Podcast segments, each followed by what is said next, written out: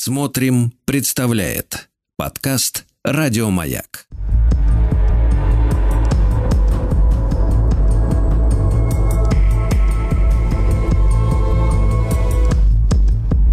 Холодные игры. Дорогие друзья, доброе утро. Мы продолжаем наш цикл, посвященный истории противостояния советского блока и НАТО во главе с Соединенными Штатами. Конечно же, Евгений Юрьевич Спицын с нами, историк и публицист. Очень рад нашей новой встрече. Евгений Юрьевич, доброе утро. Да, да, здравствуйте. Доброе Евгений утро. Юрьевич, ну вот в нашей предыдущей программе вы упомянули э, тот факт, который, наверное, самым широким слоям нашего э, слушательского общества, наверное, даже и не знаком. Многие, конечно, знают про шестьдесят восьмой год, э, события в Чехословакии, а вот вы упомянули сорок восьмой год, то есть за двадцать да, да. лет. А что же случилось, если вот можно об этом? Ну, это так называемая, да, февральская революция, или победный февраль, как его часто именовали в Чехословакии, да и в нашей историографии. Мы до него доберемся, я надеюсь. Я просто здесь очень любопытный факт хотел э, подчеркнуть. Дело в том, что вот эти отряды рабочей милиции, на которые опиралась ка пэ че во время этой февральской революции, возглавляли такие персонажи, как Сморковский, Кригель и Павел. Что самое любопытное, ровно через двадцать лет вот эти же ребята, а, причем в большинстве своей этнические евреи, а не чехи и не словаки, а, были а, главными идейными проводниками а, Пражской весны. И активно сотрудничали и с западными разведками, и с израильской разведкой. Вот это очень любопытный факт. То есть, смотрите, произошло перерождение вот этой политической элиты Чехословакии буквально за каких-то двадцать лет. Ну, это так, к слову. Теперь то, что касается вот событий э, послевоенного периода. Э, значит, э, уже после э, взятия Праги в мае сорок пятого года и президент Бенеш, и правительство Национального фронта перебралось в Прагу. И в конце октября того же года был созван так называемый Временный парламент Чехословакии, который, во-первых, подтвердил президентские полномочия Бенеша и сформировал уже постоянно действующий кабинет Народного фронта.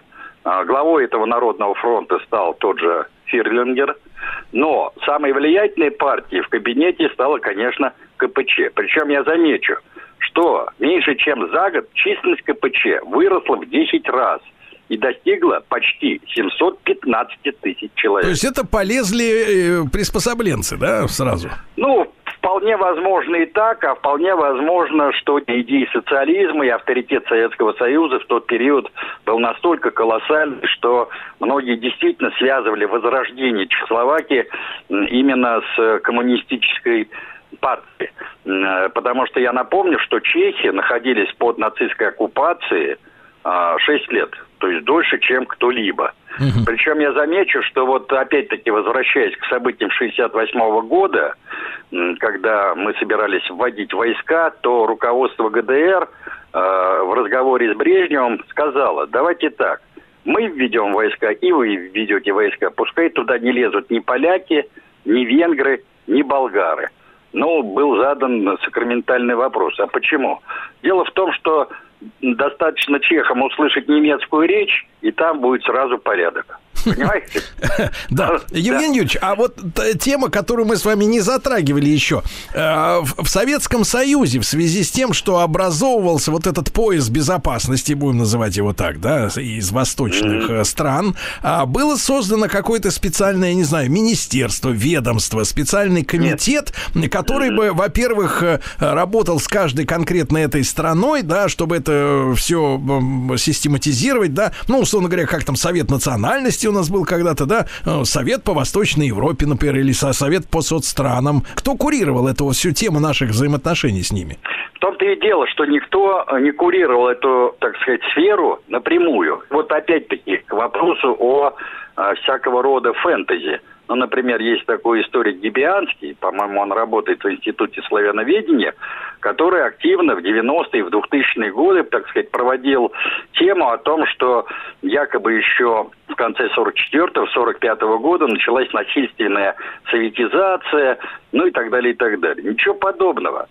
э, такие, ну, как бы постоянно действующие, что ли, структуры, которые занимались э, работой с э, восточноевропейскими компартиями, э, они стали формироваться только в конце сорок седьмого, начале сорок восьмого года, когда для нас стало совершенно очевидно, что Запад пошел на открытую конфронтацию, прежде всего в Европе. Это вот после проведения Парижской конференции в июле сорок седьмого года, где принимался план Маршалла, а потом уже в сорок восьмом, когда этот план стал реализовываться. Причем, опять-таки, забегая вперед, я хочу сказать, что когда мы отказались от участия в Парижской конференции и э, оказали соответствующее мягкое давление, то есть рекомендовали странам Восточной Европы тоже отказаться, то чехов в данном случае вообще не надо было убеждать в этом.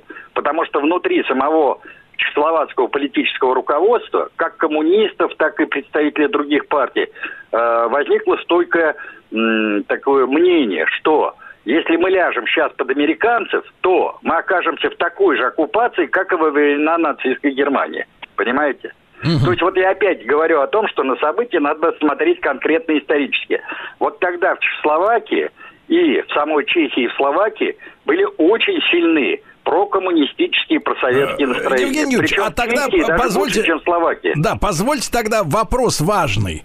А, вот в конце сороковых эти настроения были, да, и, в общем-то, все было однозначно. Мы дошли до шестьдесят восьмого года. А, все вместе дошли, да. Вот кто напортачил, с вашей точки зрения? Я понимаю, что мы очень сильно забегаем вперед, но это вопрос на поверхности. Да, ну, напортачил, во-первых, Никита Сергеевич Хрущев, который дал отмашку Наводному, тогдашнему президенту Чехословакии и лидеру чехословацкой компартии, избавиться от так называемых сталинистов, то есть вывести из состава Политбюро, или вернее тогда этот орган назывался Президиум ЦК КПЧ, всех представителей старой команды Клемента Готвальда. Дальше напортачили, безусловно, западные разведки и Моссад. И, безусловно, здесь есть и наша вина. В том числе и нерешительность Брежнева, Косыгина и многих других членов советского руководства задушить в зародыше эту пражскую весну. Первоначально мы вообще заняли довольно отстраненную позицию, и на нас активно давили, знаете кто? Mm.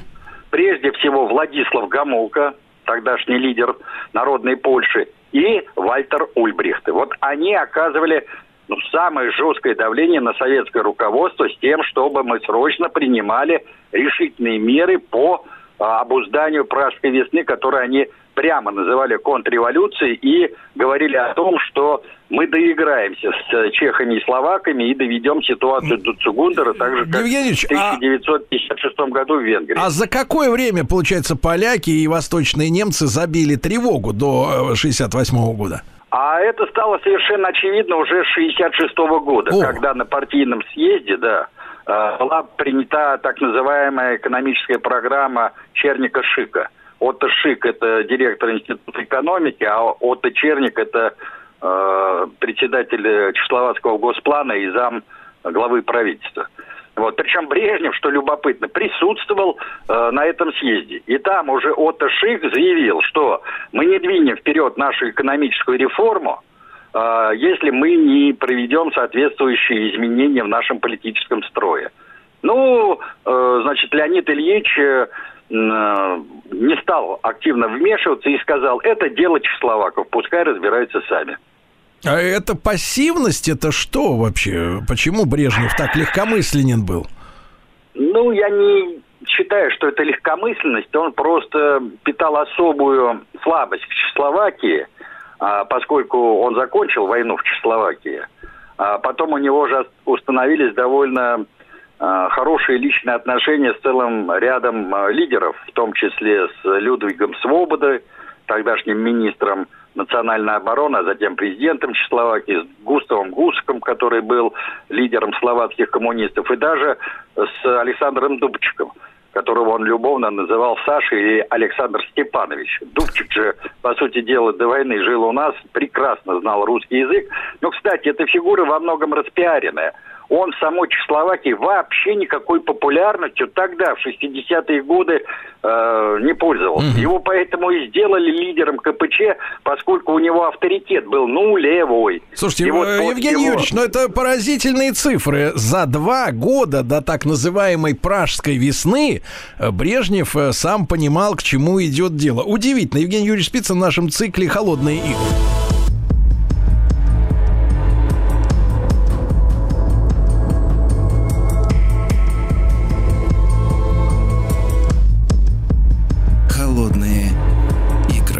Итак, дорогие товарищи, в нашем цикле «Холодные игры», конечно же, Евгений Юрьевич Спицын, историк и публицист. Мы добрались до Чехии, послевоенной истории этой страны, Чехословакия. Евгений Юрьевич, у меня вопрос по поводу русской эмиграции. Мы же знаем, да, что после гражданской войны, после революции большое количество наших соотечественников не только в Париж, куда, как говорил Шариков, господа все в Париже, но и много уехали в Белград, Сербия, да, многие в Прагу, Чехии, да. да, в Праге, там вообще, да. по-моему, вуз был русский, и вообще такая, такие, такая собралась компания разношерстная и небездарная. А что стало с этими людьми вот по окончании Второй мировой войны? Ну, кто-то из них уехал из Чехословакии, они понимали, к чему дело идет. Понимаете, тот же Бердяев, значит, тот же Ильин там, ну и так далее, и так далее. Они перебрались кто в Швейцарию, кто во Францию, кто в Италию. Кто-то уехал за океан. Поэтому из таких ярких, знаковых фигур русской эмиграции никто, в общем-то, обратно в Советский Союз не вернулся. Хотя были прецеденты, люди возвращались в Советский Союз, но под гарантией личной безопасности, например, как наш знаменитый Барт, как бы мы сейчас сказали, вот из головы... Вертинский. Вертинский, да, Вертинский. Поэтому э, каких-то вот э, спецопераций, что ли, на территории Чехословакии э, uh-huh. наши органы эн ка вэ дэ там или СМЕРШи не проводили. Хотя, насколько я знаю, э, значит, э, ведь э, когда мы брали Прагу, освобождали Прагу, то там активное сопротивление э, гитлеровским войскам оказывали, как ни странно, власовцы. Но это не спасло их от э, той участи, о которой мы знаем. Теперь то, что касается вот событий уже э, конца сорок пятого, начала э, сорок шестого года. Дело в том, что в январе и в марте сорок шестого года э, состоялись два заседания Национального фронта, и там были достигнуты важные договоренности относительно ведения предвыборной кампании, потому что уже стал вопрос об избрании постоянно действующих э, органов, э, и э, в ходе самой этой кампании, значит, были нарушены довольно грубо целый ряд договоренностей, и по рассекреченным документам за пять дней до выборов глава правительства Фирлингер и министр национальной обороны Людвиг Свобода дали добро на передислокацию через территорию Чехословакии ряда частей центральной группы советских войск, которая была расквартирована тогда в Австрии. Значит, и вот это, естественно, вызвало громкий скандал. И по просьбе Бенеша, он лично обратился с этой просьбой к Сталину, вот эта передислокация наших войск с территории Австрии с территорию, на территорию, значит, Восточной Германии, ну тогда еще нашей зоны оккупации, была приостановлена. Значит, вот эти выборы в Учредительный парламент Чехословацкой Республики состоялись в конце мая тысяча девятьсот сорок шестого года. В них приняли участие восемь политических партий, которые входили в Нацфронт.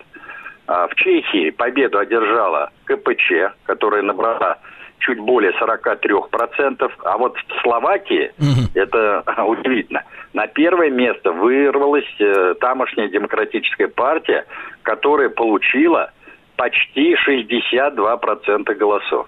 Это была партия такого левого социалистического толка, но, тем не менее, не коммунисты. Это опять-таки вот о влиянии Советского Союза на ситуацию Восточной Европы. Никакого давления на э, политические силы внутри Чехословакии Москва не оказывала. И вот я вам сейчас просто дам... Э, значит, расклад политических сил по итогам этих выборов, и вы воочию в этом убедитесь. Если брать вот в целом итоги выборов в это учредительное собрание, ну, по сути дела, предпарламент, то они выглядели следующим образом. Значит, Компартия Чехословакии получила тридцать один процент, Компартия Словакии семь процентов. семь? Чехослов... семь, да. Чехословацкая национально-социалистическая партия восемнадцать процентов. Народная партия около шестнадцать процентов, Демпартия четырнадцать процентов и Чехословацкая социал-демократическая партия двенадцать процентов. То есть это были настоящие парламентские выборы, которые учитывали настроение и чехов, и словаков. В реальности никакой монополии, никакой партии не было вообще. Удивительно, Сталин... Евгений Юрьевич, Евгений да. это же удивительные цифры, они совершенно не бьются с нашим навязанным нам во время там перестройки и последующих лет представление о том, что Советский Союз это был концлагерь, который всех своих сателлитов да. держал в тюрьме. Да, абсолютно правильно, понимаете? Больше того, надо сказать о том, что а, при всей тогдашней популярности коммунисты угу. вообще не имели какого-либо перевеса да. а, перед другими политическими партиями. Да, да. И ну, это удивительно. Да, Евгений Юрьевич, да, вот давайте мы следующую нашу программу посвятим как раз февральской революции сорок восьмого года. Евгений Юрьевич Спицын, историк и публицист, ну и э, фантастический, но при этом реальные цифры сегодня прозвучали.